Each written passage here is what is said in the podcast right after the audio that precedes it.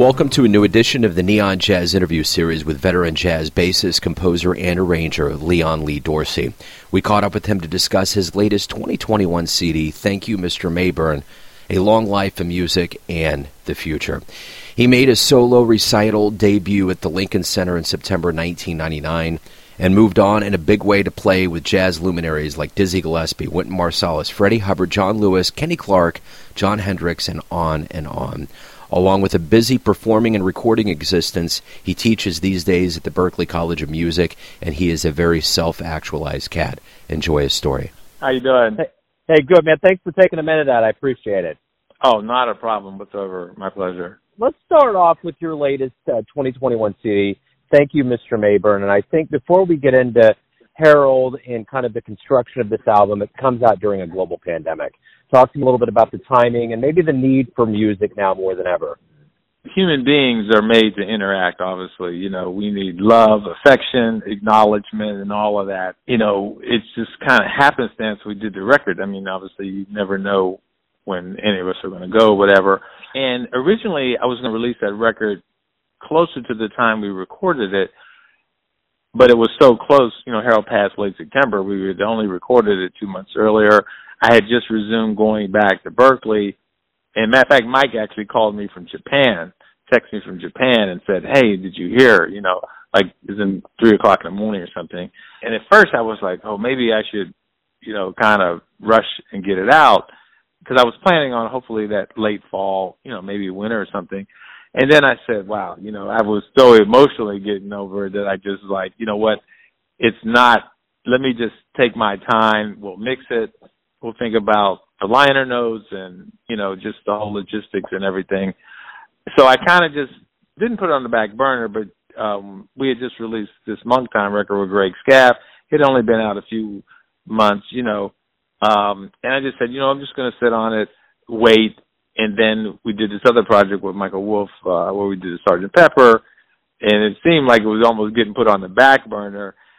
And then I was like, well, which one should I release first, the Pepper? Or, and we said, okay, let's just release. You know, now we're right in the middle of the pandemic, and we said, well, you know, the Pepper is gonna. That's a very feel good kind of record. Obviously, I get by with a lot of my friends. You know, kind of germane to the situation. And then I just said, you know what? I'm going to shoot for, if not late 2020, probably right at the beginning of the year after talking to Mark Reaney and those guys. And he said, oh, you know what? It's a very good time to do it and um we you know we mixed it and then kind of thought about it kind of had you know artwork and then we got bill milkowski uh clark had recommended bill who i knew very well to do the liner notes and he just you know was right on and we just said okay it's going to be january you know and you know we gave lydia and um lydia Liebman groove you know the kind of eight twelve week window that they wanted which is kind of standard you know slightly adjusted, obviously, for our current situation. Uh, so that's kind of how it got put in that kind of time zone. Talk to me about your relationship with the great Harold Mabern and why this album was, you know, specifically constructed for him. Kind of how it all came about. You know, when I got to New York, I had seen Harold many, many times. You know, over the years. You know, particularly, you know, it's a long, long-standing association with George Coleman, and uh, would see them at the Vanguard, the Village Gate, and you know, um, Harold would play at Bradley's and all. This is going back, and then a few years ago, um, I started doing a lot of playing and projects with George Coleman Jr. And he called me in to do some of the Octet, which was a great band. You know, his father was kind of taking a little bit backseat, letting George Jr. kind of take the role of leader. You know, Eric Alexander, Gary Smulyan, Jeremy Pelt, and uh, Alexander McCabe, and it was a great band and all. You know, um, and uh, Adam Brenner. And you know, we played at the Standard quite a bit, and then there was also quartet jobs out of town with uh, just a quartet with George Jr., Harold, and myself, along with you know the great George Coleman. So you know, in the last say seven, eight, nine years, decade or so, got a lot of opportunity to play with Harold.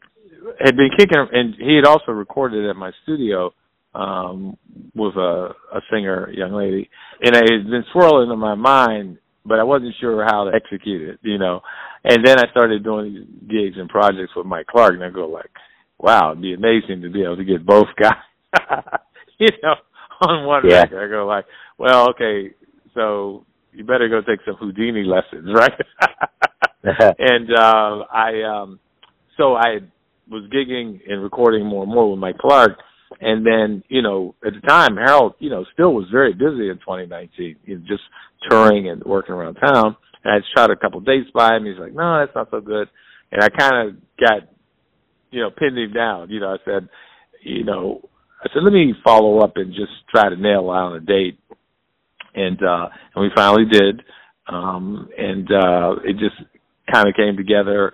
Then I kind of thought about the repertoire a little bit, kind of looked at some of Harold's past, um, releases, and, uh, which is why we put Rakin' and Scrapin' on there, which is kind of a no-brainer. Um, obviously Mike coming from the Bay Area, all the Herbie Hancock Headhunters, all his history playing R&B and blues and Fatback and straight ahead. I knew that he could put something on tunes like Watermelon Man and Walking that probably nobody else on the planet could do. You know, so I was really, and even when I ran it by him, he's like, "Oh, you know what? I'm gonna, I'm a, you know, he, you know, musicians are typically, oh, I'm gonna think about it, work on it, and you know, we just kind of had the date, kind of talked everything down. I had the repertoire kind of listed. I I think other than maybe Bye Bye Blackbird, maybe one other thing. I don't even think there were two takes on anything. It was just one take, you know.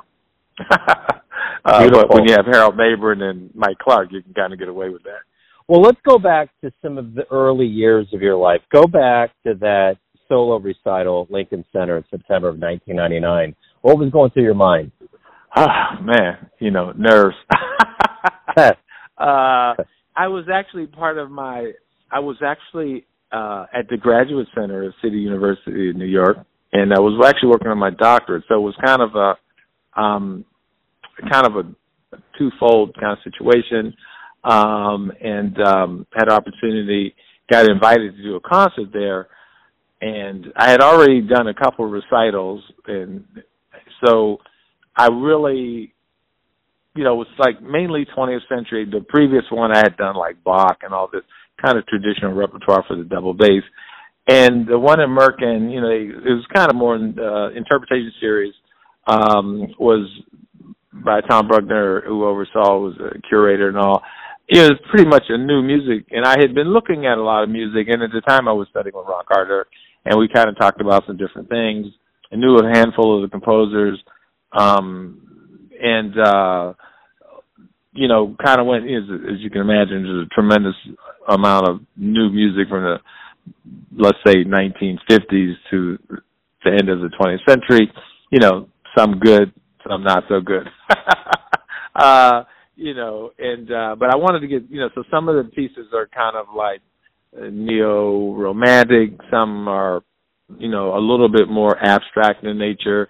Um, one was um, uh, by a composer on the Juilliard faculty um, and all. So I tried to have a mixture, and one actually had poetry in it. Um, um, Pablo Neruda, uh, Neruda, which was this piece by the great Bertram Turetzky, actually had reading in it, and uh, actually found tracked down the poet David Henderson, who was in New York.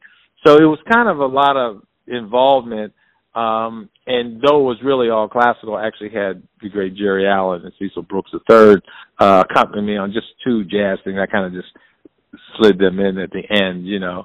Um, but for, but 80% of the concert was all um, solo bass, bass and piano, bass and percussion, kind of mixture of, of that. But I enjoy. I'm actually releasing a classical record this year, and um, working with a young composer, Taylor Ackley and um, hopefully we're about 60% through it, just kind of mixing it and trying to figure out the last couple pieces. So that's part of my history that people kind of know me, know, you know, um, since I, when I first got to New York, I was doing a lot of chamber music, uh, and touring Europe, playing jazz and chamber music, and then, you know, time constrictions for orchestra playing where you kind of have to be in town and have to be available to rehearse all the time but I kind of kept up a lot of my solo playing um, for most of that time. You, you obviously since that time your career has worked out pretty well. You've been able to share the stage with Dizzy Gillespie, Wynton Marsalis. I mean, I can go down the list: Freddie Hubbard, George Benson. My question to you is this What did you learn from these legends and these amazing musicians that in turn you are teaching kids at Berklee or that get on the bandstand with you? What did, what did they give you that you've made your own to give to them? Well, I was very fortunate. Um, and when I was in junior high, I was actually a cello major. Uh, I was playing cello rather. So there was this Downbeat magazine, right? And um I guess you know there's always music magazines sitting around the music room. You know, I'm talking seventh, eighth grade. So I see this picture, and there are these two very, very cool looking guys, right? I mean, they got on shades, they're holding a bass, and it was Richard Davis and Ron Carter. It was an article on both of them, and I was, and this is just shows you how crazy. I'm probably, you know, twelve, thirteen years old, right? I did my master's with Richard at the University of Wisconsin in Madison, and the the majority of my doctorate with uh Ron Carter. I mean, so you know, I don't know how to, you know, how things line up or anything else.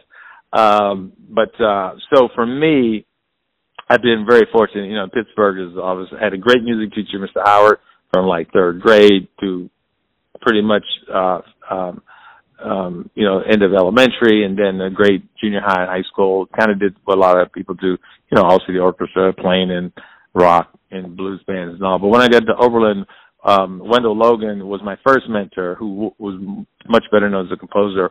But one of the things about like Richard Davis and Ron, obviously they're on thousands of records, iconic, some of the most greatest records in jazz and otherwise.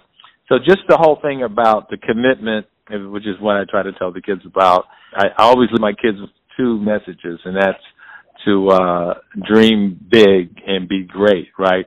So when I'm playing Billie Holiday, Charlie Parker, Duke Ellington, Prince, uh, Sly and the Family Stone, Art Blakey's Jazz Messengers, I'm telling them, you know, the sky's the limit um, and that uh, you know there's nothing you're not capable of doing if you commit, and that's really that commitment part and the hard work with you know the Art Blakey's and all these people. You, you can talk about natural talent all you want, like you know they talk about with sports, but everybody knows that athletes in the gym, you know, six hours a day. So the music, I, I think of it in that way. Just the idea of the discipline and the hard work and the commitment is, you know, you just they all exhibit it in a slightly different way, but you know, and but you know, their work speak for themselves. What was the first live jazz show you saw that really made you think, man, I want to do that with my life? Now that's a very good question because in Pittsburgh, you know, Roger Humphries, who's on Song for My Father, played with Horace, and uh, Joe, great Joe Harris, who played with Dizzy Gillespie and Quincy Jones. I'd have to really think about that one because it was so much jazz and so much jazz history in Pittsburgh um, that it's probably somewhere in elementary school or junior high, possibly. I mean, I, it, you know, I saw a lot of um, music growing up, so it's hard for me to say which concert because it was so such a continuous flow between studying piano from second or third grade and you know then playing outside bands and all. You know you see you know pop r&b rock and roll bands or whatever. You go like well you know y'all every every kid dreams they can sing or do that. You know to some varying degree you know if you have a dream tonight and you run into your younger self based on all these years and the wisdom that you've accumulated, and you can give your younger self, maybe before that recital or even before that, a piece of advice based on what you've learned throughout all these years, what would what would that be? Wow.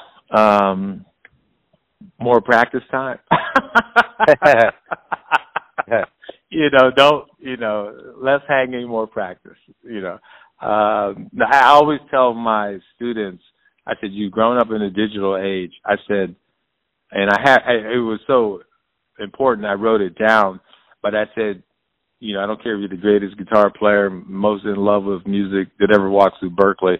I said the most important thing will be time management and how you manage distractions. And I and I put Mozart on the board in Miles, and I go like the majority of their lives and their attention were to their musical goals and vision, right? So time management and just you know the discipline to execute that is like to me the most critical components and you know Ron Carter obviously and Richard Davis they uh, you know they just that's like in every fiber of their being, so to speak. You know, so I would definitely just say, you know, just commit even at a higher level in terms of just like, you know, if you feel this is what you want to do and all. We're all going to get back to some version of live music and things are going to start returning. And when we do, how do you hope not only the world of music, but the world of jazz more specifically, how, how do you hope we evolve stronger out of all of this?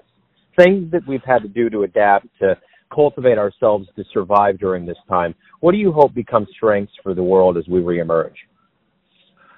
Well, hopefully tolerance, I'd say. I mean, if it's a non-musical uh, description, um, I actually played this past weekend with John Davis and Mike Clark up at uh, Dave Budway's place in Nyack, and it almost seemed like people were starving to hear music. If you know what I mean, imagine yeah. you drove six or seven hours and you you were so intent on getting there that you forgot to grab a bite to eat. You're driving by yourself. You just, oh, I'm just trying to get to destination, and your blood sugar starts you know, dipping. You know, you're a little dehydrated.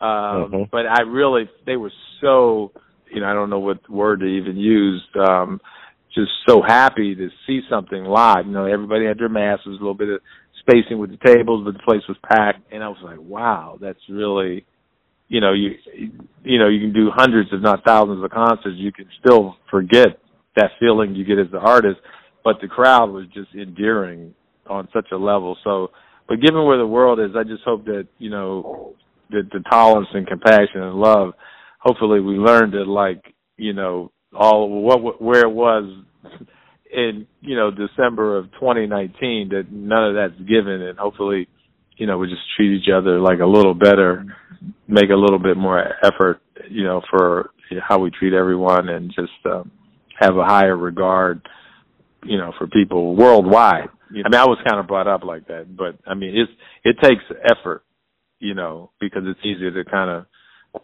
not go the extra mile in terms of just how you want to treat somebody, what you say, and even you know things you think about that you know may need to be corrected or something, you know. Quite simply, but I mean, it's deeper than that. Why do you love jazz? That's a great question. It seemed like somebody asked me that recently. uh, you know, you know, it's odd. You know, I mean, not to be like over philosophical, but it's almost like, why do you love your mom and jazz? you know, you go like that's like. So it's almost like, like I'm so passionate about it, I don't even really think about it. Almost, it's kind of like breathing you know, I mean, if I said, okay, you, you have to breathe, you have to eat, take care, you know, so it would be in that top five, you know, in terms of like mandatory, essential activity. yeah, I hear you, man. Everyone has a perception of you, your family, your friends, your fans, your students. But ultimately, you're the one that wakes up every day. You live your life. What's your perception of who you are? I, there's this great line, and this is not totally answering the question, but it was kind of. But there's this great line from Broadcast News, William Hurt, and he goes, "What if your real life exceeded your dreams?" And that's what I think about every morning. I love that. I, I I'll never I I'll never forget that line, you know. And just I tell all my students, you know, two other things beyond dream big and be great. And I said the other two are a little bit more challenging uh, particularly number four. But number three is be thankful. You know, I said you're you're studying, you're getting to do something you enjoy. You know, I said some people live their lives they will never have the satisfaction that you have, so you should not take it for granted.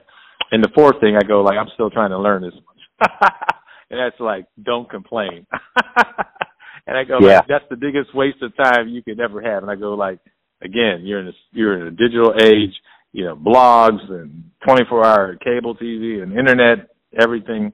I go like the whole world will be egging you on to do that, but don't do it. Try just, I said, it's a muscle you have to develop just like you practice piano or guitar, you know, so, uh, but the, the, real life exceeding dreams is like beyond the wildest imagination possible. You know, I mean, I could never thought it would be you know, in my wildest dreams. Beautiful, man. Leon, hey, thank you for opening up about the album, about your life and music, and good luck with everything and the return to the stage. Oh, thank you. Look forward to talking to you on the next one, and uh, keep a lookout. You'll we got a surprise coming. Thanks for listening and tuning in to another Neon Jazz interview, where we give you a bit of insight into the finest players in Boston, New York City, Kansas City, and spots all over the world, giving fans all that jazz. Thanks to Leon for his time, music, and stories. If you want to hear more interviews, go to Famous Interviews with Joe Dimino in the iTunes Store. Visit neonjazz at youtube.com, and for everything Neon Jazz all the time, go to the neonjazz.blogspot.com. Until next time, enjoy the jazz, my friends.